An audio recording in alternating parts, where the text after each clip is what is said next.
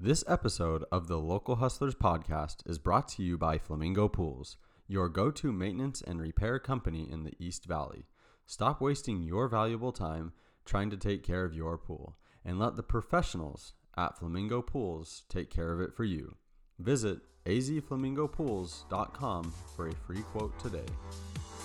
You're listening to the Local Hustlers Podcast, East Valley Locals. Get connected with small businesses near you and dive deep into their stories, mindset, and motives. Entrepreneurs everywhere. Get ready to be inspired by business owners, entrepreneurs, and hustlers that you can relate to and learn from. And now, your hosts, Dallin Huso and Ridge Waldberg. Hello, everybody, and welcome to another episode of the Local Hustlers podcast. Where we are excited today to have Andy Cooper and his business partner Jenna Foote from Value Nation Real Estate. It's a pleasure having you guys on today. Thank hey, you. thanks for having us. This is awesome. It's Yeah, we're to be here. excited. Uh, why don't both of you take a couple of minutes each and give us a little background story before we talk about you know how you guys came together and got this all started up? Okay, I'll start. Um, I so I mean I don't know how far you want me to go back, but I mean back All to the all way radio the days. beginning, Yeah. yeah, there we go. so I guess yeah, I guess uh, um, so. I, you know, we're a real estate company, so I guess I should start with a real estate background.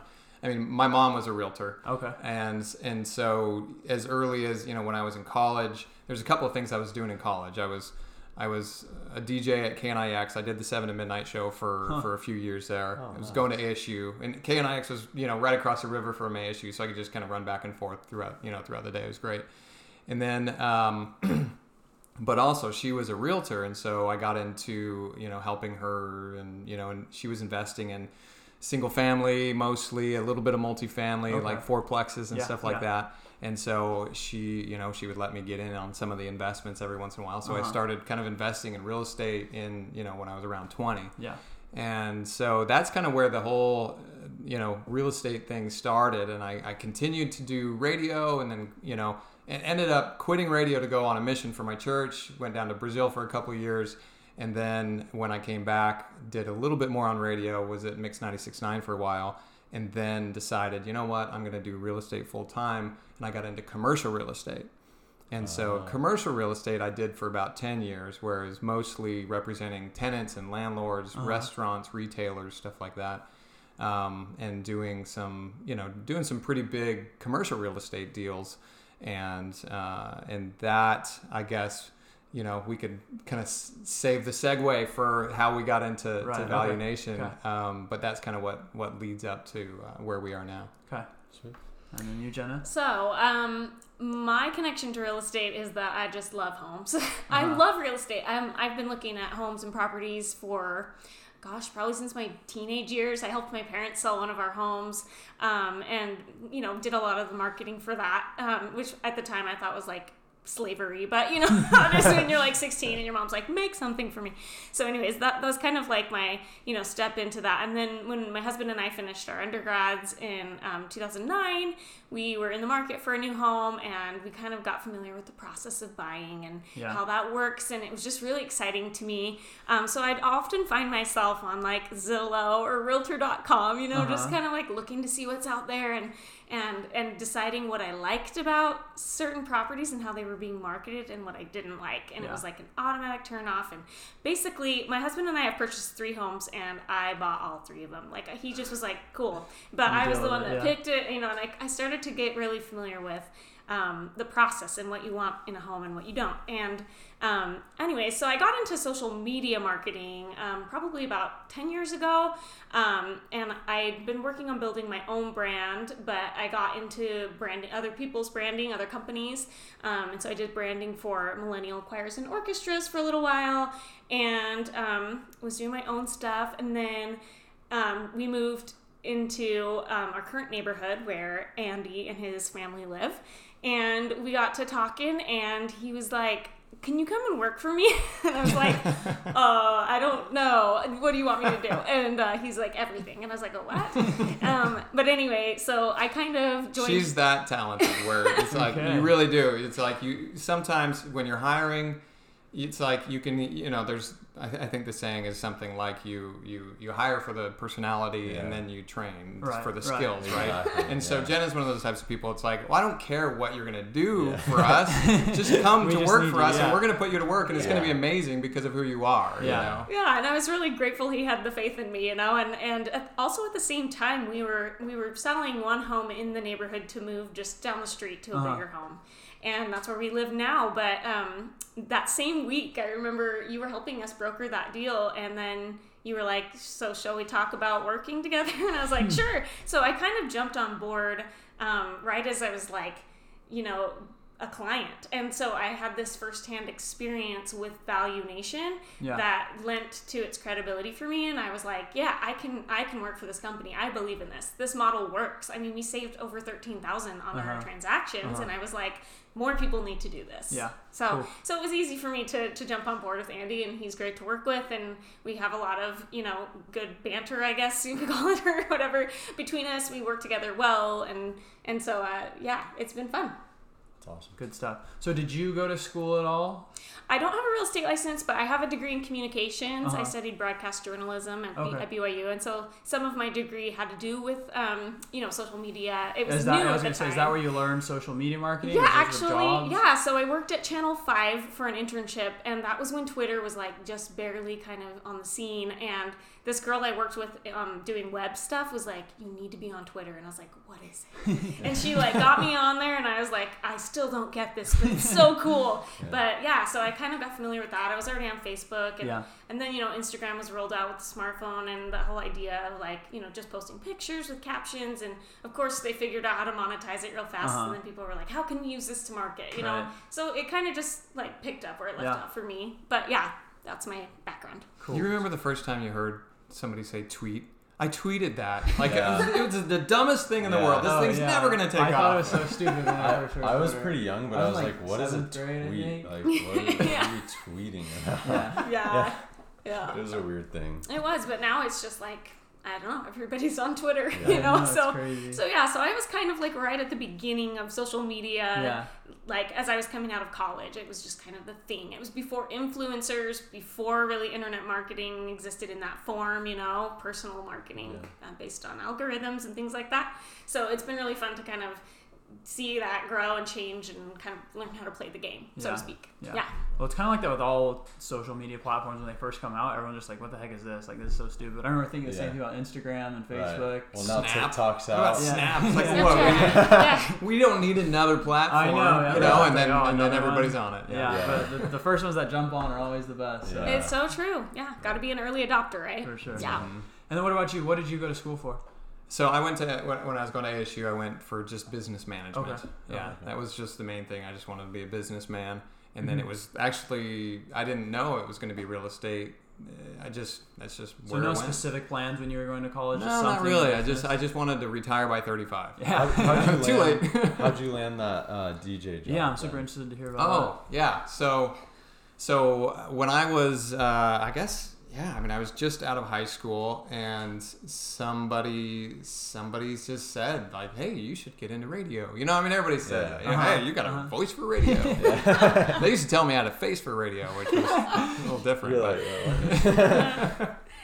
but uh, so so uh, I just kind of happened to get lucky to where I knew the people that were putting on the Gilbert Days parade, Uh-huh. and I said, "Hey, you know, is there any way I could like announce it or something like that?" And they said, "Well, yeah, kind of." So they put me next to some announcers that I would I would help spot the floats coming down the thing. Yeah. And so they worked for one of them worked for KNIX, one of them worked for KCWW, which was on the AM dial. And and they just uh, you know we enjoyed working together. They got me a job in promotions, and so I worked a job in promotions. You know, handing out T-shirts and driving Tiny. You remember Tiny, the big KNIX truck? Of course you don't. Oh, With the horns on the was front? Really, my mom was really big into KNIX Okay, back there in you the go. day. So yeah, I know. Yeah, There you go. I So, so I drove, you know, the big fun van around, and I drove Tiny around, and handed out T-shirts and set up the remote broadcasts and stuff like that. And of course, you know, I wanted to be on the air, and um, it was one of those things where I asked um, the program director at the time. I was like, "How do I get on the air? Like, how do I do this?" And he Yeah. said, "Well, what you do is you go into a small market and you work for ten years, and then you give me a call, and then you get on KNIX. You know, because that's kind of how it's supposed to work. Because everybody on KNIX had been in the industry for years." Yeah. And so, um, but uh, but so finally, I convinced him to let me try out overnight for like two hours, at like from two o'clock to four o'clock in the morning, just practicing, just trying it out. And so he let me do it. And then and then they're like, oh, it's not so bad. Well, why don't we give you a you know a Saturday from you know right after the country countdown at from 10 to midnight you can do that shift you know and so then i started just doing that so it started out in production of the of the countdown show and then it went on to on air Uh-huh. and then it just kind of just snowballed from there where it was it, it just turned out to one day I, I went in there to see if there's anything else i can do and he had the program director his name is george king he, sh- he put down the phone and he looked up and he said hey you want the 7 to midnight spot Oh wow. and, and it was because you know some things were changing around. Yeah. You know the, the the the midday person was going somewhere else, so they put the evening person in the midday, and I happened to be at the right place at the right time and doing a decent job, and so they they gave me the seven to midnight job, and That's sweet. it was awesome. It sounds like the whole job, like you were kind of there, right place, right time. Yeah, yeah, yeah. It was totally yeah. It's out. you know I mean that's that's what I mean. So many people say the key to success is is just showing up, or at least a big percentage of it. Mm-hmm. So many people don't submit the application, don't make the phone call, don't ask the questions, don't mm-hmm. do the you know do the the research on how to get whatever it is they want. Right. And but there's always a few people who will. And those are the people who get it. And everybody else just goes, I wonder how that works. I wonder how you do that. yeah. And it's really just showing up. Yeah. And you show up and you show up and you show up. And, and after a while, people are going to be like, okay, fine, Yeah. fine, you can do it because I don't have anybody else. Yeah.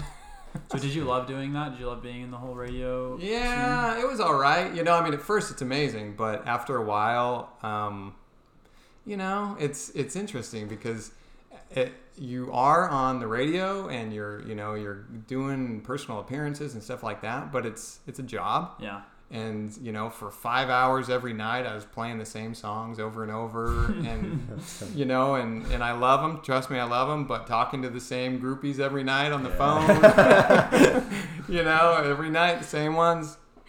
I mean they I, you know after out 20 years later i still have some of them messaging me on on on Facebook and you know and they're great I love them you know? And, but but it's it's like the same thing every single night you know just and so so and anyway and and and so I was kind of getting tired of that at the same time that I was that I was deciding to you know I was really kind of getting religion in my life you know and, and decided to go on a mission. And so and so that's kind of how that all came to came And to uh-huh. an end yeah. Okay. Yeah. So after, so you were done with any sort of radio stuff once you got. Yeah, when I got home, I did. I was on Mix 96.9 Okay. um, and KNIX. Actually, interestingly, sometimes I was on at the same time Uh-huh.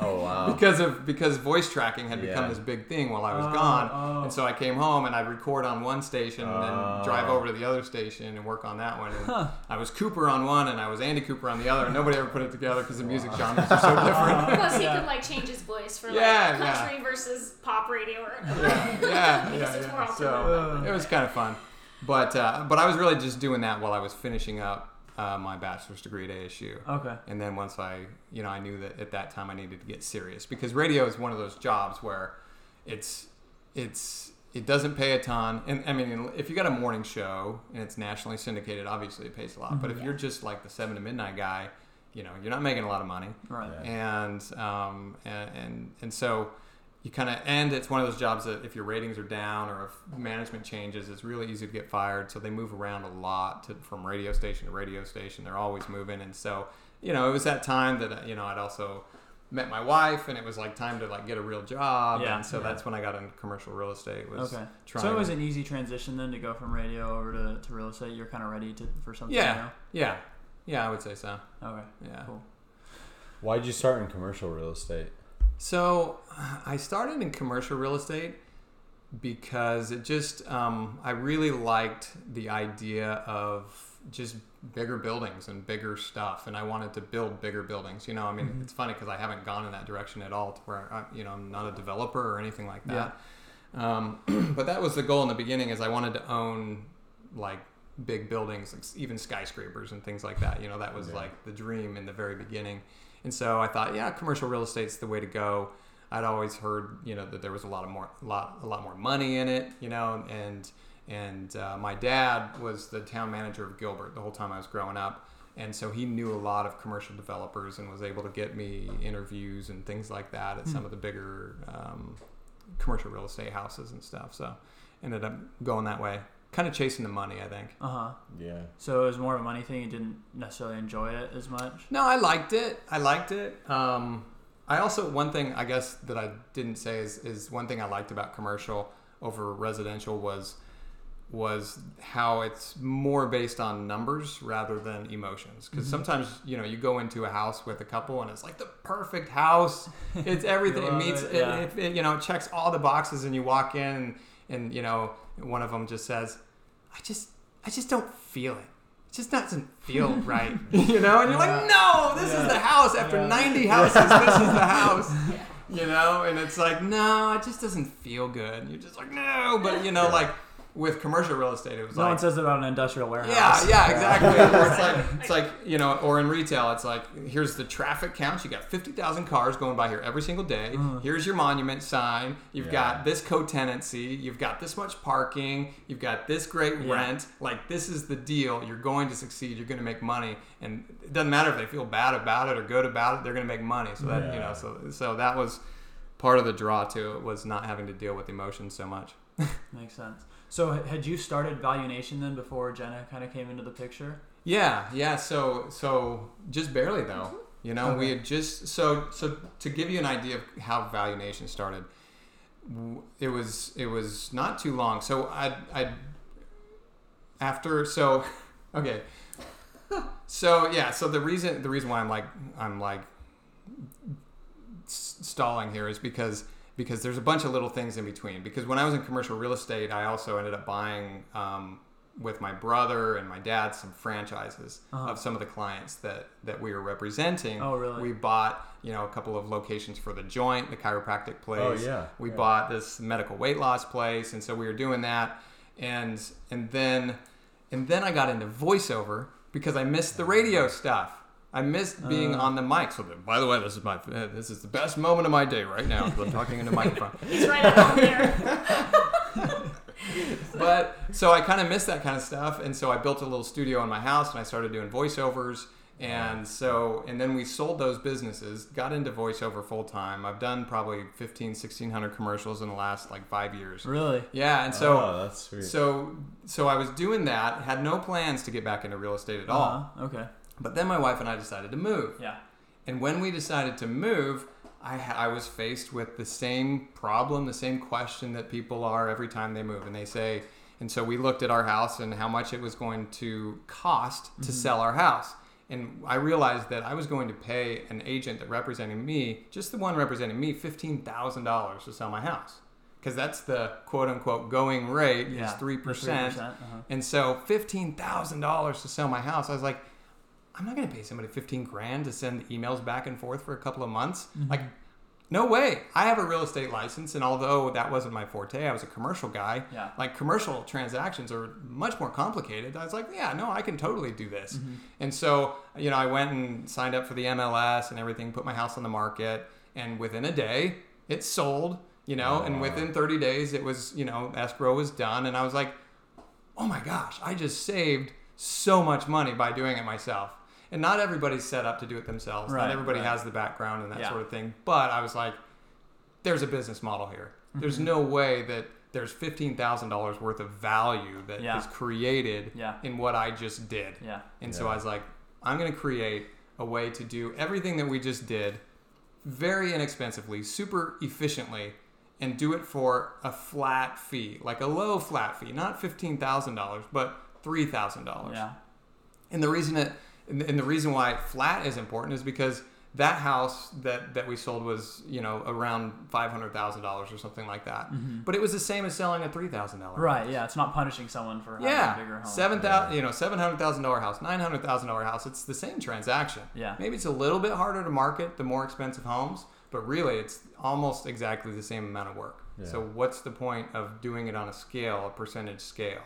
And so and so that's where that's where it was all just like, okay, you know what? I had no plans on getting into residential real estate, but I have to. Yeah. It's like it's now I'm on a mission. Now Uh-huh. I'm on a mission to change the industry. I'm on a mission to to make to make it easy for everybody else to sell their house for way less money so that they can keep their equity. Uh-huh. You know, it's, I'm not the one making their payments for years at a time. Yeah. You know, they're the ones making their payments. Let them keep the equity. Right. And so because it's a vol because you know, 3000 bucks is still a lot of money. If you do it at volume, we still we still do okay. So we Yeah. do okay.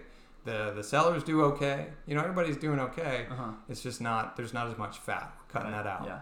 So I was gonna ask that. So even though you're you're selling for less or you're you're making less on each transaction, Mhm. are you getting enough volume and enough deals because of your price that you're able to, you know, make yeah, ends meet? Yeah, totally, totally. And and that's the great thing. I mean, imagine so the the normal situation for real estate agents is you do like maybe, you know, a deal a month or mm-hmm. something like that.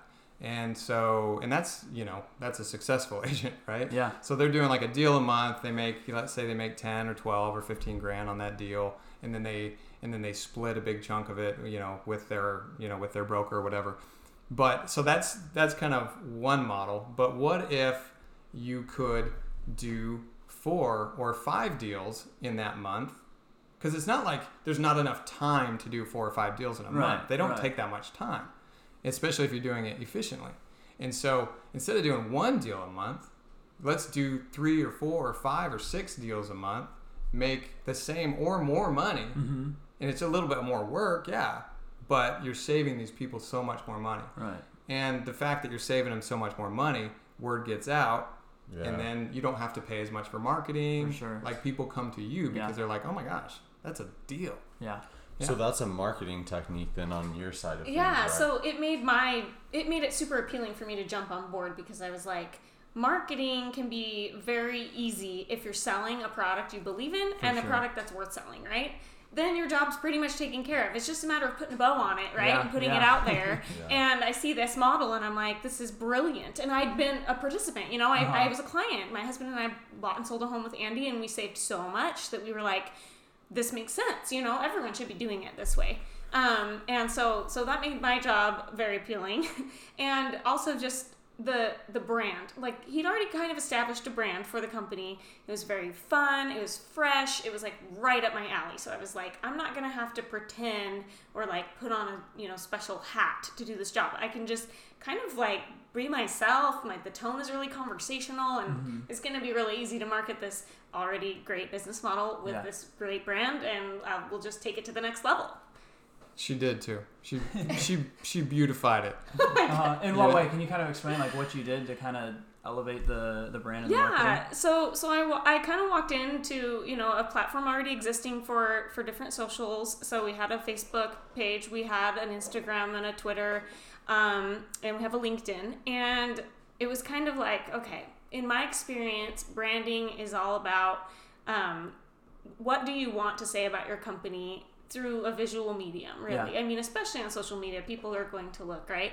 And so um, it's all about what kind of persona your brand has and so I kind of went in and decided, well, he kind of decided already there was a logo established, there were colors. And so it was like, this is kind of what I'm going for. And and here you go. Like, see what you can do. Uh-huh. and at first there were like some risks that I had to like take and see how it would go. And then it was She like, used yeah. pink very early. That was a big risk. So, so Andy, Andy tells me one day, he's like, I uploaded some new logos and some of them have pink in them. And I was like, really? and then I just kind of like went She was crazy. so excited. pink is so great on social media. It just like pops out and people Yeah. get really excited. Because excited. a couple about of it. years ago, and, and it's still kind of in, but a couple of years ago, gradients were the thing, Yeah, right? oh in, yeah. in graphic Yeah. design, you know, like uh, you know, Instagram went with a gradient logo. Everybody was doing these rainbow gradients, and so I did a Yeah. Value Nation logo that was rainbow gradients. That Yes. that just like opened up a new world for Jenna. It did. So, so now if you look at our if we look at our platforms, there's uh, some usage of the pink. It's more of like a tertiary color, not even secondary. But our our Value Nation blue, you know, that made sense to me. Blue communicates a certain um, persona about a brand that it's trustworthy, Uh-huh. and that was kind of our thing. Was like people do ask like. Well, what what's the catch? You know, Yeah, you're yeah. selling a home for three thousand dollars. What's the catch? We want them to know that they can trust us, and so our brand is all about that. It's about we're your friend. Um, we want to help you find your dream home. We want to help you save tons when you're selling. And we also do offer um, a rebate for buyers. So we, we help save money Oh, on both ends. Yeah. Wow. And so, um, so yeah, so I kind of, that's kind of my that's like the base. Whenever I'm about to design something or, or write copy for a cap, like a caption or whatever, it's it's okay. What's the bottom line? What does the client want to know? They Yeah. want to know how they're saving money and how we're doing it for them. Um, and so another thing that's kind of cool that we offer for our, our clients is that I will market their their listing for them. So of course it goes on the MLS where everyone can see it, Yeah. but we also put it on all of our social channels. Okay, so you market on social Oh, media. Yeah, and you know when somebody lists their home, they often want to share it with their neighbors and friends, Yeah. just in case they have a buyer that they might know. Uh-huh. Um, and they want to be able to do that, but they often don't know where to start. They don't know how to get the pictures from the listing, you know, onto their phone or whatever. And Yeah. they're confused and they don't know what to say. And we just do it all for them, and then they Uh-huh. can share it and they can say, "Hey, look at my house. You know, it's being it's on the market. Come Yeah. and look if Yeah. you want to see it." Yeah. so we do we do offer that and and we take it through every step of escrow we publish publicize its listing and then when it goes under contract and then when it closes as well so yeah so they're getting a really full you know marketing package as well as the Wow. you know traditional services that are Yeah. offered Have you seen it, much success with that, with uh, marketing their home through social media? Yeah, I would say so. We, I mean, I mean, it all started with my house. I mean, the house that I originally sold, just that kind of was the you know the catalyst to all of this. Yeah. It, it sold to somebody who shared. You know, I shared it online, and somebody in my neighborhood shared it with their friend, and they ended up buying the house. That kind of stuff happens a lot. I mean, it's the the MLS is, and, and, and a lot of realtors won't tell you this, but because a lot of realtors like to talk about like how their marketing is what what really does it. But let me just be honest, like the MLS has more marketing power than anything. Any any we could spend millions marketing a house and it wouldn't do what the MLS does Uh-huh. because the MLS is exactly you know first it it it, it syndicates the listing to you know Zillow and Trulia and Redfin Yeah. and every other website that everybody's on, all the websites that all of the realtors use, and of course it's on the MLS wherever where the realtors are searching. So that's the biggest thing. Um, so that's that's the biggest thing. But having all of these different all of these different things that we do, like like uh, you know the the different social posting and the email marketing that we do. What we do is we we tra- we tra- we send all of that traffic back to, and I know this sounds dumb and uh, because it's not good for our company, but what it's but we don't care as much about our company when it comes to selling homes. In our marketing, we want the seller to sell their home, right? We want our clients to sell their mm-hmm. home. So we send all that traffic to Zillow because when we send it to Zillow, Zillow sees, you know, their algorithm sees it as a hot home, Yeah. and then Zillow sends it out to a lot more people. Oh. So instead of sending this stuff back to our site, we send it to Zillow, Huh. and and it really and so so it's us putting it on our social we ask everybody that we know to share it and then you know and so when they get a bunch of shares it helps push every, everybody to zillow to trip Yeah. that algorithm you know and of course of course we send out you know emails and and we're doing a whole bunch of different things we're all trying to really just get these big platforms that have way more marketing reach than Oh, we do yeah. for them to do the work Huh. Yeah. Uh, So that's how the social media marketing comes into play. The link that people are clicking on to look at that home is going to Zillow. It Helps the traffic. Yeah, and it seems counterintuitive because we actually have all of our homes listed on our website. They can Uh-huh. see what our listings are. Yeah. They can even look at the MLS, but that doesn't help our bottom line, which is to get that home sold. For sure. So, So the main goal was that to help your customer then. yep Okay. Yep. Absolutely. That's always, you know, I mean, happy customers bring more customers, and and so although yeah, we could use the stuff for marketing. We would rather, you know, and that's another thing too. Is a lot of a lot of real estate agents spend a lot of money marketing themselves around neighborhoods where we would rather market the homes around the neighborhoods because that kind of stuff ends up paying off in multiple ways. Mm-hmm. So tell me about, I guess, the different roles that the two of you hold within the business. Is it like marketing and, and sales, or what? Do you, how do you guys differentiate your roles? Yeah, that's a good question. So, so I am, you know, as any, you know, small business owner or entrepreneur, like I wear a lot of hats, sure, you know. yeah. And so my day is we do have we do have other realtors um, who uh, you know who work at Value Nation, um, and so but it's so hard because so many of the contacts that come in are personal friends of mine and things like that and so a lot of times it's hard to to to just kind of push them off onto other realtors Uh-huh. that, that work for us Um, but but one of my main goals throughout every single day is to do as little as possible on the real estate transactions so that I can work on the business For as much as possible. It's really you know that's the hardest thing. It's Yeah. you know it's one of the kind of main issues that almost all entrepreneurs have is it's like founder syndrome. You know where where we can't step away. You know we, we have to Yeah. touch every little piece of it, and so that's one of the one of the big goals I have every day is like do less do less real estate, even though that's my thing and I love it, you know, is do less of it. But, you know, so, you know, helping a little bit with marketing, of course, doing real estate deals takes up most of my day. But then the thing that is the probably the most intriguing to me and the thing that I that I work on maybe second most throughout the day is processes. Process engineering, you know, because that's how you get efficient. That's Yeah. how we're able to offer such low fee is because we're so efficient. And the only way we can be so efficient is by always working on the processes mm-hmm. and always making sure that that when this certain thing and this transaction happens, that sets off this, and then that person already knows. You know, our transaction coord- coordinator already knows that she needs to be doing that.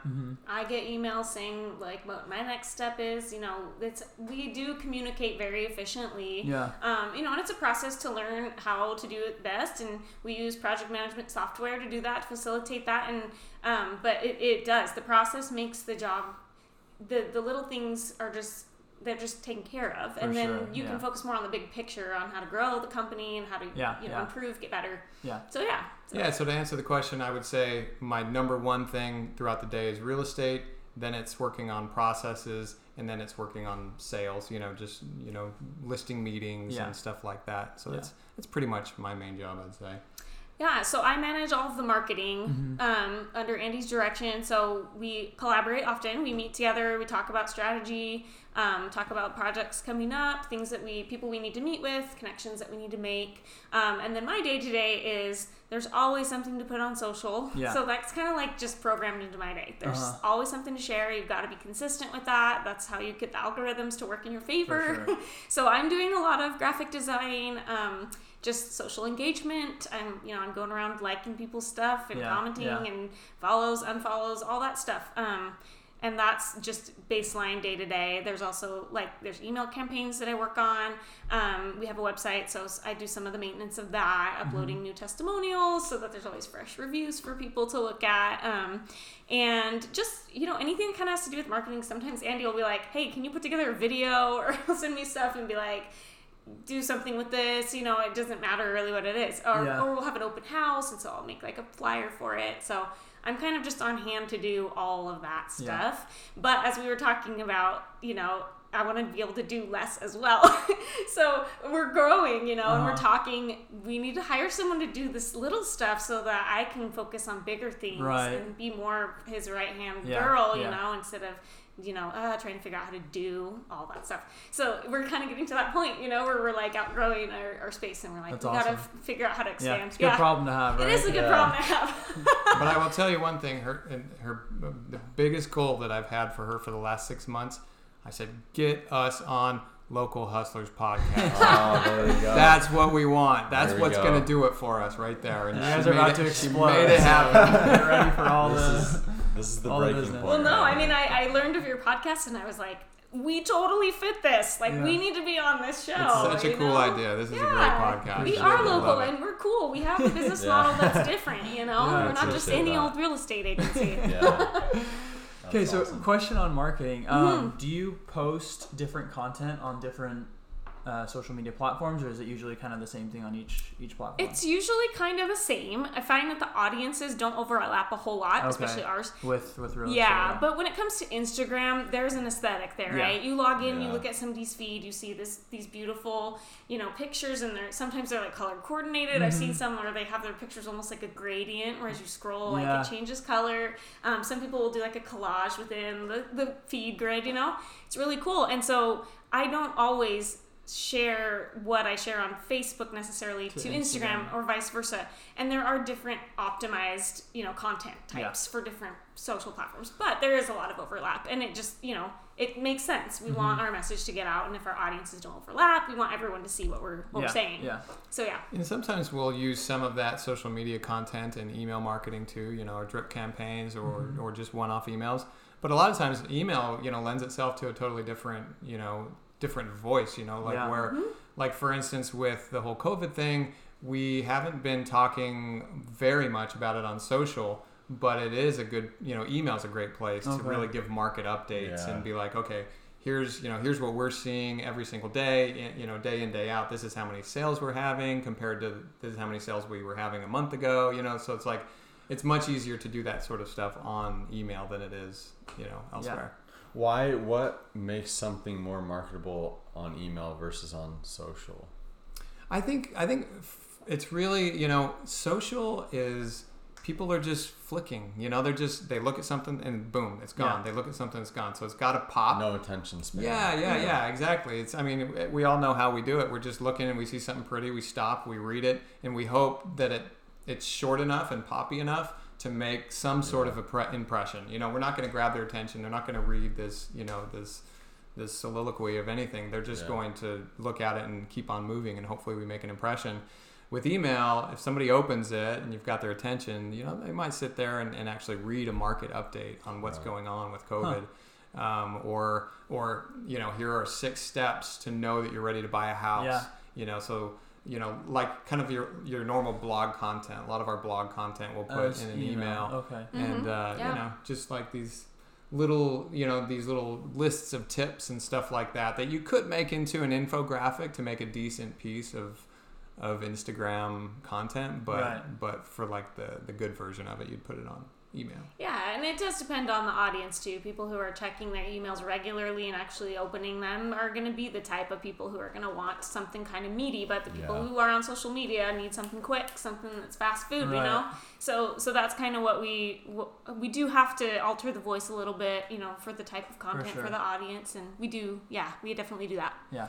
That's cool to hear because a lot of people say that email marketing is kind of dead and oversaturated, but it just kind of depends on how you're portraying it and just making sure it's different than what you're putting on social media. Yeah, and it's all in the it's all in the um, subject line. You know, Uh-huh. if they see how's the market, you know, has COVID affected real estate, they're gonna be like, I want. Is it like should I know Yeah, this? You yeah. know, Yeah. oh maybe I should listen to the expert and see what you know they But you say. know, and also email people, and not that there's, I mean, there's definitely a lot of overlap in people Yeah. who use Instagram and people who email. But there are people who are email people, and I'm thinking like the older generation, Yeah. Right. and they don't go on social media, you Yeah. know, Right. and so email is their thing, and so we reach, you know, and and interestingly, this is this is something that, that surprised me when we first started this business. I thought, who's going to be our target customer? Eh, oh, it's going to be millennials. It's going to be the smart, savvy young people Yeah. who want it the new way and want don't want to do what their parents did, that sort of thing. Turns out, millennials are scared. You know, turns out millennials are like, wait a second, I don't know how to buy a house. Uh-huh. I'm not gonna do this new newfangled Yeah, way of doing catch? it. Yeah, like, exactly, exactly. Yeah. What's the catch? Like, I'll just do what my dad did, or I'm Yeah. gonna go with my sister-in-law, who I know is a realtor, and uh, she'll take care of me.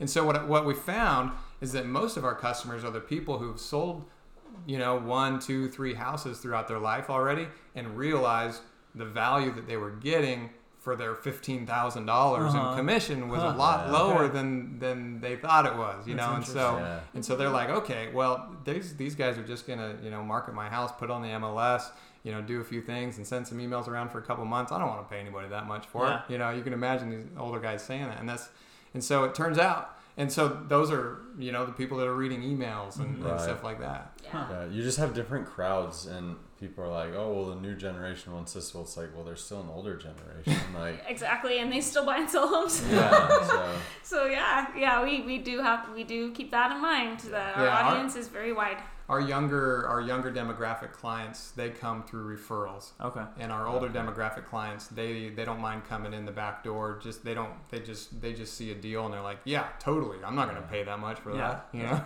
So, how do you get over that hurdle for people that think that they might not be getting as much since they're paying less? that's the you know what's funny thing is our biggest competitor i feel isn't other realtors our biggest competitor is doubt.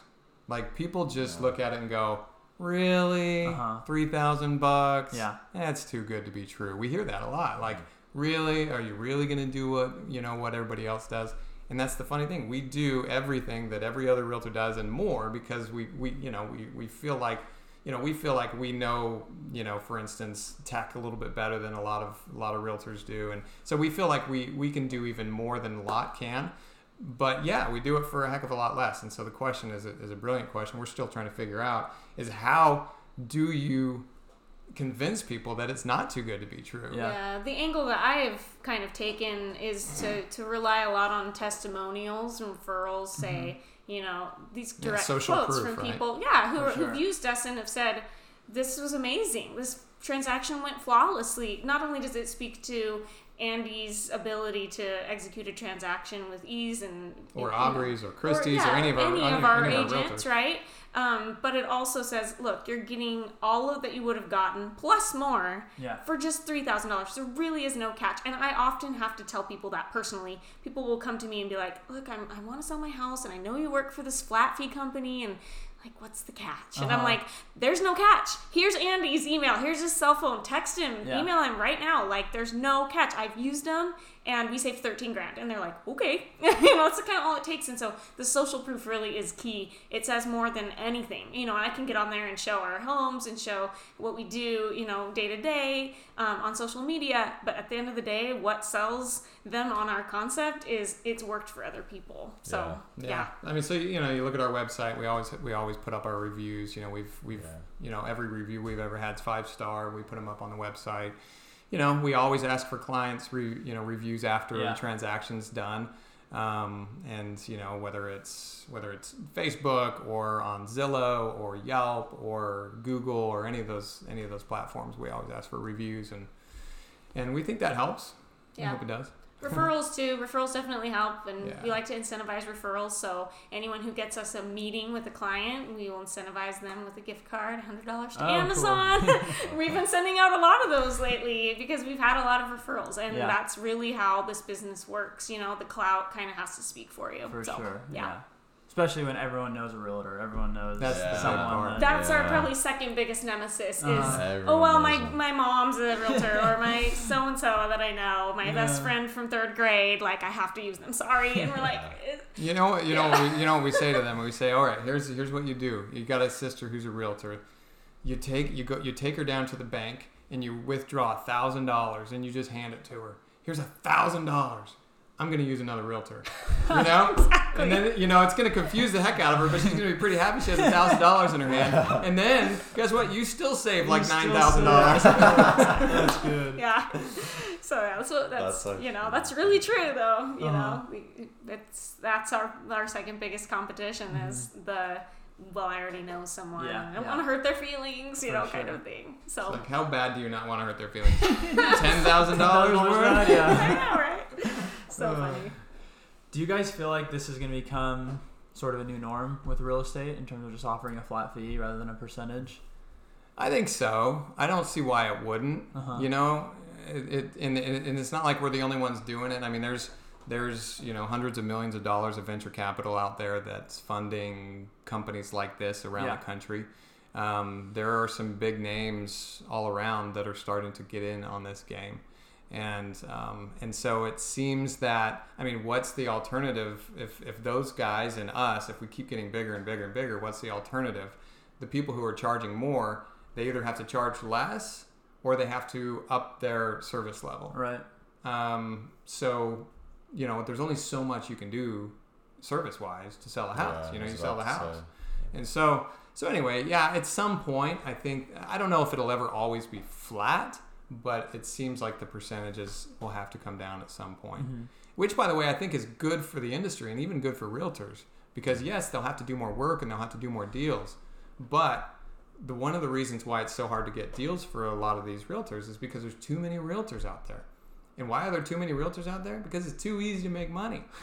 There's, you know, all you have to do is spend a couple of weeks in a real estate class, Yeah. Yeah. and then all of a sudden you do two deals a year and you made an extra 20, 30 grand. Right. Yeah. You know, you're making, you know, you do three deals and you're making what a teacher makes. Uh-huh. Like that's easy. Everybody crazy. knows three people that will let them sell a house. Uh-huh. So of course, that's why everybody's sister is a realtor and everybody's brother's a realtor. Yeah. Precisely. My dog is a realtor. I, I, I had this. I had to put her in the backyard.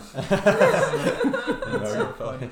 That's funny. Did you get any like backlash from other realtors or people that aren't a fan of, of Oh you doing yeah, this? yeah. A little bit, not as much as I expected. Though. It's not like personal. It's people who see our pages, you know, Yeah. and, Yeah, and think they like have. comments and stuff. yeah, they'll be like, "This is a scam," you know, and we're like, Yeah. "Come on," you know.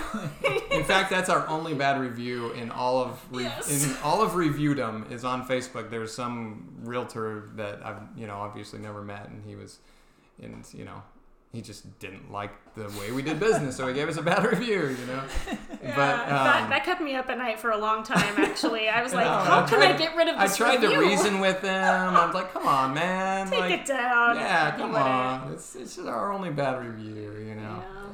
No, it's. Uh, I don't know. I, I think that here's the thing. What's interesting is is realtors. I mean, there's all types, obviously, like any Yeah. business. There's all types of realtors, but for the most part, they're all just good, you know, entrepreneurial type people too.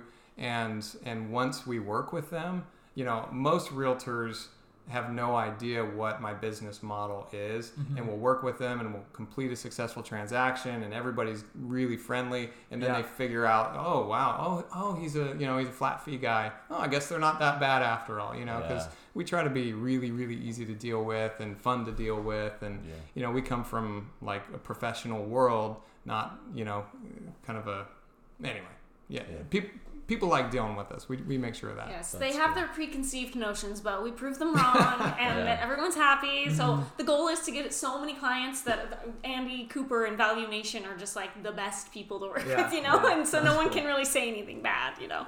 That's our goal. Now, as like like you said, obviously you, it's safe to say that people are going to start jumping into this more, the flat fee. As more realtors do, how are you going to be able to handle like them? I guess It's more competition. yeah, competition. more competition. Yeah, it's a good question. So first off, there is, I mean, there are seventeen thousand homes on the market right now in Uh-huh. Phoenix, Oh wow. right? So there's a lot of room out there for a lot of people. You know, so right now we are a drop in the bucket compared to the amount of homes that are sold out there, and so it's going to be a while before there's enough flat fee people out there to make it like shark, you know, like sharks in the water or Uh-huh. blood in the water or whatever. It's it's but that said, we definitely do have plans for the future to to make things even cheaper to make or I should say less expensive. That's a nicer way to put it.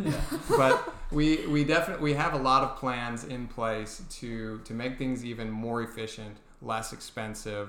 Um, you know, I mean, I can foresee. I don't know how many years in the future it is, but I can foresee giving away the transaction and making money on other things surrounding the transaction Wow. because because you know anytime you're in a in a price game you know like if you're a cost leader you know low cost leader then it's as they say it's a race to the bottom right it's Yeah. like who can lower their price okay then you got to lower your price you got to lower Yeah, your price yeah. so the key is to plan for that now find ways to make it so that even if you make no money you're still making money and so Huh. that's you know that's kind of that stuff that we have been thinking about since the very beginning That's super Yep. interesting.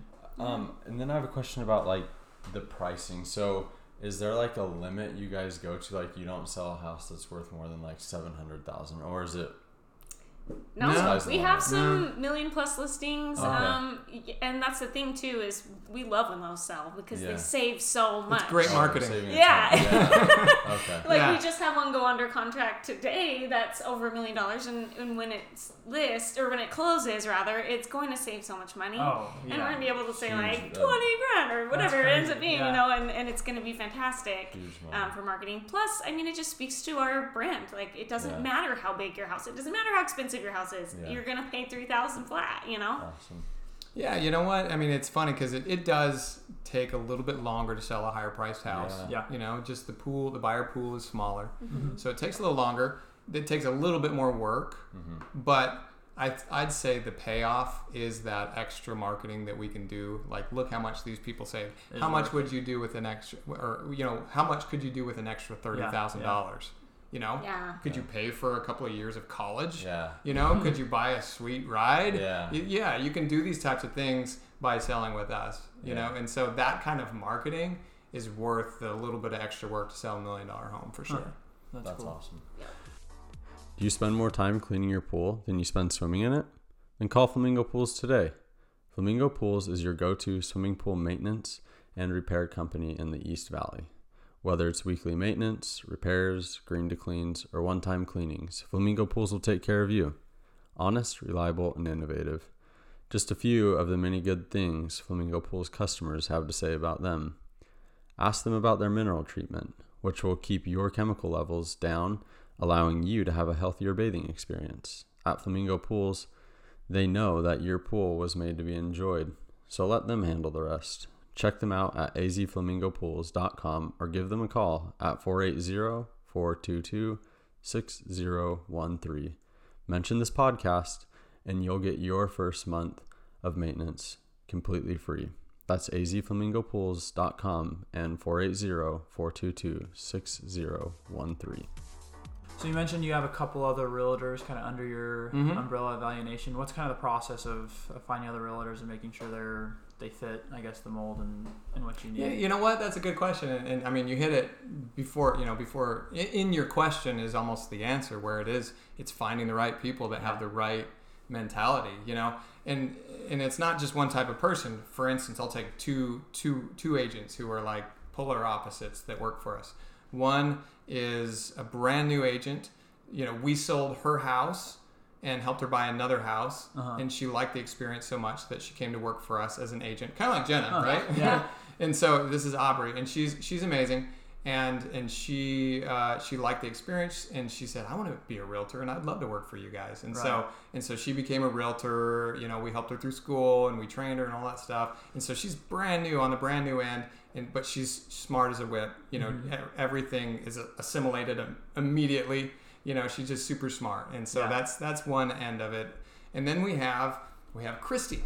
Now, Christy it has been in the real estate business for 40 years. Oh, she owned her own brokerage and she just dismantled her brokerage to come work for Value Nation because she's on the other end where she's kind of done doing everything. Right. That's the thing that we offer to realtors. It's not it's because we don't operate like the normal brokerage where where it's like you know if normal realtors are generally they're the they're the accounting person they're the marketing person they're Yeah. the salesperson Yeah. they're the negotiator they're the paperwork person they do everything and that's maybe maybe that's why they charge so much i don't know Uh-huh. because it is it's a lot of work right and so uh, but the way we run things is we like our realtors to just do their job just be a realtor just sell the house we'll handle the marketing you know we'll handle the accounting we'll handle all the stuff all the business running stuff just be the realtor and do your job and and you know what past this certain time of day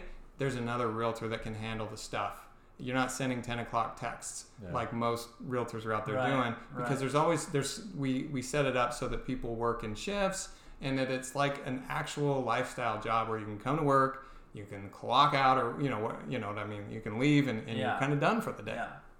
and so and so what we you know what we get with that is you know we don't get the the realtors who want to you know come in and be their own boss and make 200 grand a year that sort of realtor we get the people who are more like normal customer service oriented people who Yeah.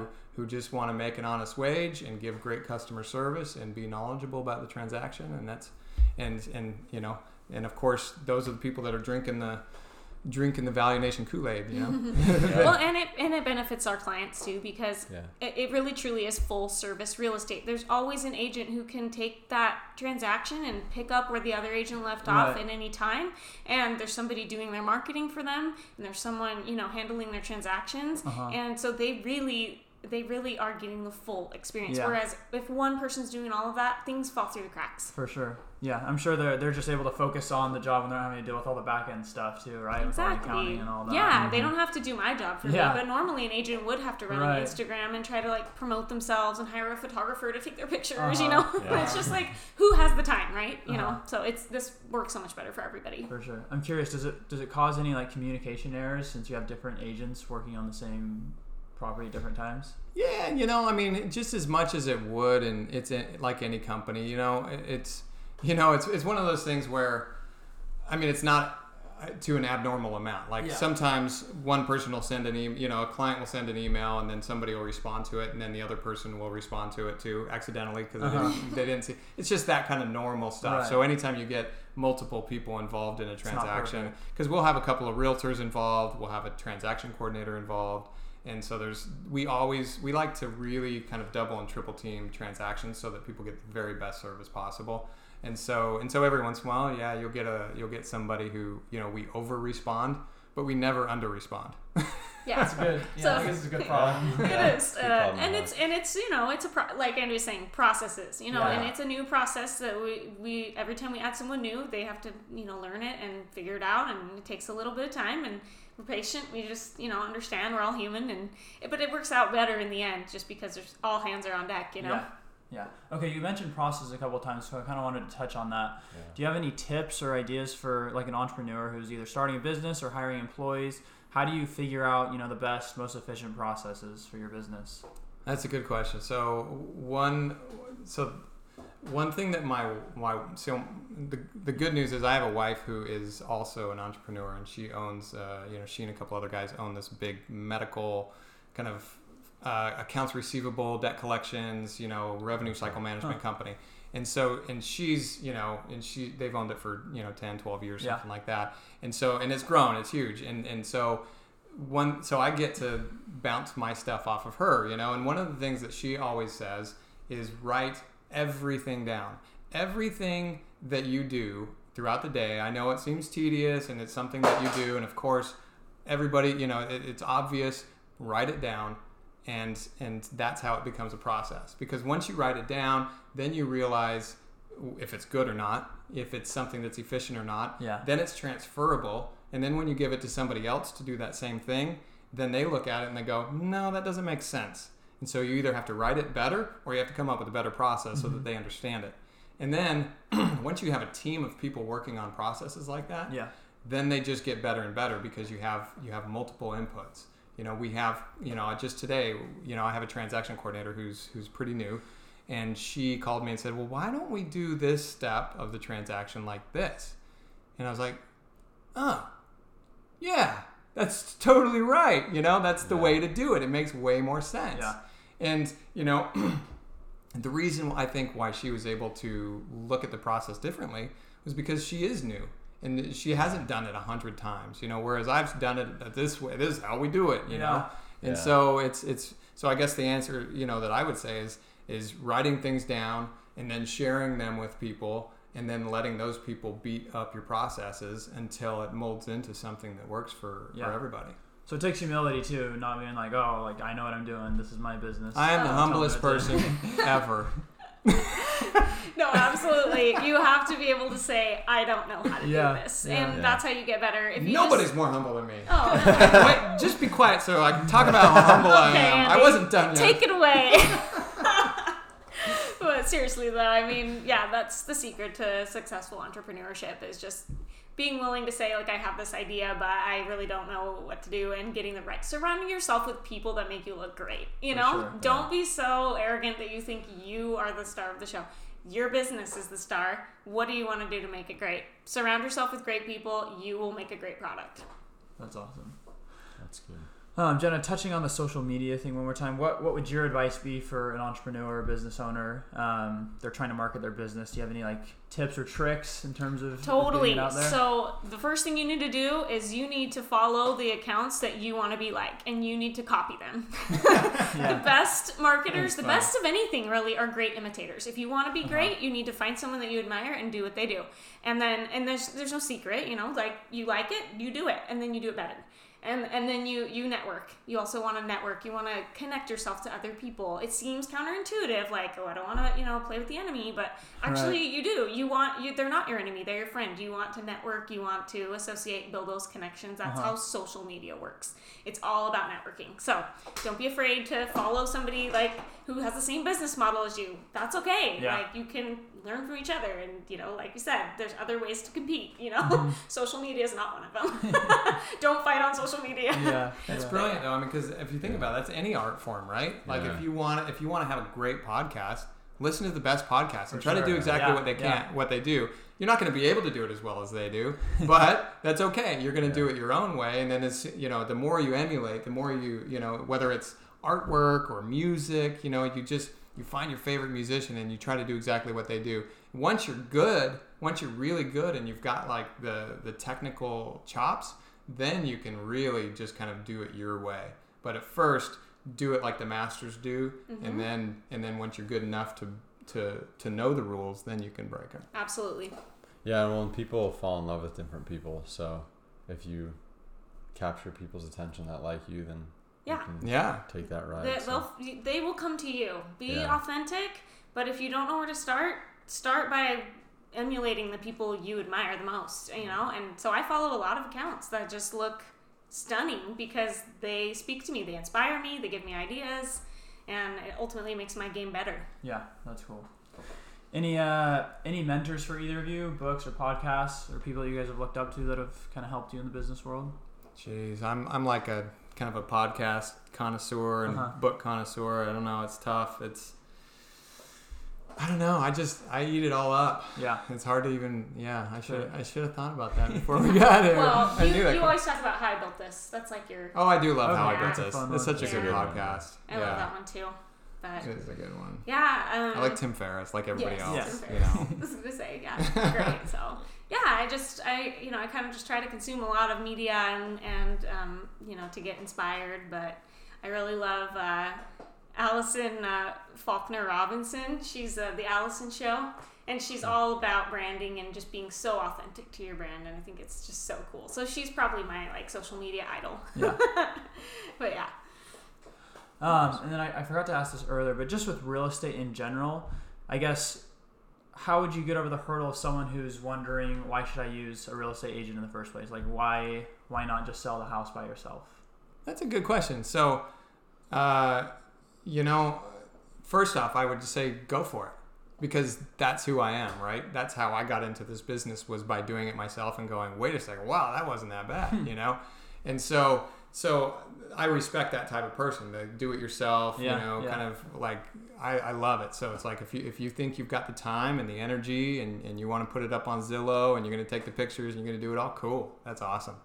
So the, the the the I would say the two main reasons that you want to just that you want to use a real estate agent in general.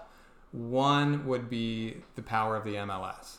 I mean, like we were talking about earlier, the power of the MLS. There's no amount of marketing money that you can put into it that's going to do what the MLS does for you.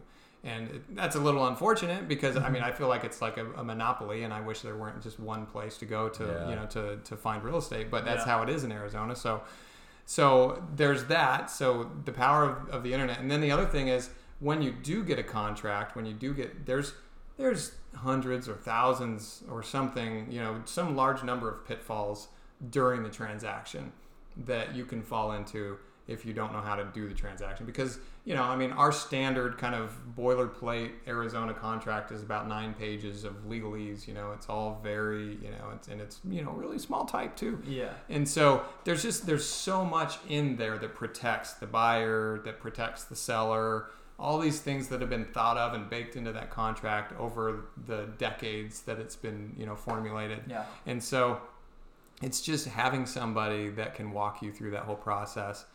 Um, it's it's definitely worth it. It's especially if you're only Especially paying if three it's a thousand flat dollars, yeah, right? yeah. Yep. Yeah. Yeah. And so, so first response is cool. Mo- more power to you. Go sell that house. But if you can't, we're your next best thing for sure. Sweet. And then you talked about a broker earlier. What's the difference between a broker and a realtor? Just for someone who. Oh yeah, good know. question. So, so a broker, um, a broker is so what you see out there, most most real estate companies, you know, whether it's Keller Williams or Century 21 or whatever it is, or Yeah. Gentry Real Estate, there's always that's called a brokerage, and it usually houses a whole bunch of agents. Mm-hmm. Mm-hmm. And so and so if you have um, and then inside that brokerage, there's a designated broker, uh-huh. you know, and so so that's so the the kind of the the simplest way to say it is a broker is kind of the head of the shop, and then there's a whole bunch of agents within the shop. But it, you can get more confusing with it if you want because you can have what they call associated brokers that are within the shop that really just act as regular agents, but they've been in the business long enough and taken the tests and the classes to become a broker. Okay. But but really, um, the way you usually talk about it, if you're in the business, you'd say my broker requires this, Right. and you're always talking about your designated broker. Okay. Sweet. Yeah. And then to confuse things more, All right. if you're in commercial real estate, they all refer, and uh, this was me too. They all refer to themselves as brokers Right, no matter yeah, what. You'd almost never say I'm a real a commercial real estate Yeah. agent. You almost always say I'm a commercial real estate broker. Okay. I think it just makes you feel cool. Yeah. So they technically are agents then? Yeah. for- for or they, commercial? they could have, you know, if they've If- been in the business three years yeah. and taken the tests and all that kind of stuff, then they could be associate brokers. Uh, Um, but most commercial real estate guys are just, you know, agents, but call themselves brokers because they're agents of their brokerage. So, I mean, there's, you kind of are Yeah. in technical, like legal jargon. sweet. Cool. Yeah. Okay, well, uh, before we get wrapping up here, uh, we have a quick game we want to play with you guys. Okay. Nice. Yay. Um, I'm nervous now. I wasn't nervous to talk about my business. so the way that it goes is Okay. you guys have 60 seconds to answer as many questions as possible. Okay. Um, they're just going to be quick fire, quick fire, so just like one answer questions. Or yeah, one word answer, sorry. Are we tag teaming Uh, this? Yeah, so like okay. we just go back and forth, and you guys just go back and forth on the answer. Okay. Oh. You'll answer one question, you answer the next Okay. Oh question. boy. Um, so yeah, like I said, you have 60 seconds. All right, we'll uh, we'll get started in three. Who's first? two, Uh, you go first. Okay. three, two, one. Superpower you could have. Invisibility. Um, favorite junk food. Uh, Doritos. Uh, music you turn on when nobody is around. NPR. if you were stuck on an island, what would you bring? Uh, water. Favorite quote. To be or not to be is the only one that comes to mind. Um, if you could have dinner with anyone in time, who would it be? Ooh, that's such a hard one. Um, the Backstreet Boys. Oh, what's your what's your spirit animal? Oh, a dog. Yeah. Uh, TV show you could binge watch. Oh, Mad Men. Um, best business book you've read. Oh, see, you're getting me with that one again. Um, uh, recently, one I've been liking is that kind of from a competitor. I wish he was. I could call him a competitor, but uh, it's called The One Thing. I just read it recently. It's by the guy who started Keller Williams, and it's it's great. Okay. If you could swim in any liquid, what would it be? Um, gold. Oh, no. Oh, there we go. I totally ruined it by by giving this big I long know, answer. You, That's- you guys that was were good, though. you guys were on a roll guys- there. And then, and then I was like, well, let me That was good. let me Yeah. pontificate for a moment. Everyone My- always just like gives a big explanation on one. It's like, come on, you're missing. Yeah. yeah. That was good. How do we stack up though? You did pretty good. Okay. I, It's almost we'll like have I to forgot the up. rules. We did it I out of was order, but yeah, you guys are we're, we're in the process of putting together like a rankings from oh, Okay. top five. So we'll dang. we'll see how you guys Okay. did and when once we publish. But uh, um, okay, guys, this has been super fun. Yeah, I know awesome. I know real estate kind of seems like super boring to people when they just hear that word. It's just kind of a turnoff. I know it has been for me Is it? Oh, I thought it was sexy. No, we're just super nerdy. no, but I think it's it's actually super interesting, and just I think this this uh, interview has proven how interesting it can be, and the people behind it can be. So, um, thanks for kind of sharing your stories, sharing uh, what you guys do, uh, especially with with your model. I think it's a great uh, great thing, and we look forward to, Yeah. to sharing this with with the community and, and seeing what they think of it. So yeah, Yeah. thanks Yay, for, for your time. It. Yeah, it's been a pleasure. Yeah, thanks for having us on. It's fun. Why don't you uh, let people know before we close up here where they can find you guys? Well, the website's just www.valuenation.com. Um, and uh, yeah, I mean that's really the best place to yeah. find us for sure. It is. I mean Instagram. Yeah, We're all social over media? social. Yeah. Value Nation. It's there's an underscore in there, but just search, you'll find us. Um, we're on Facebook too. Value Nation, Twitter, the Value Nation. So yeah, come find us. Okay, perfect. Yep, awesome. You heard it. Okay, thanks again, guys. Thank, Thank you. you.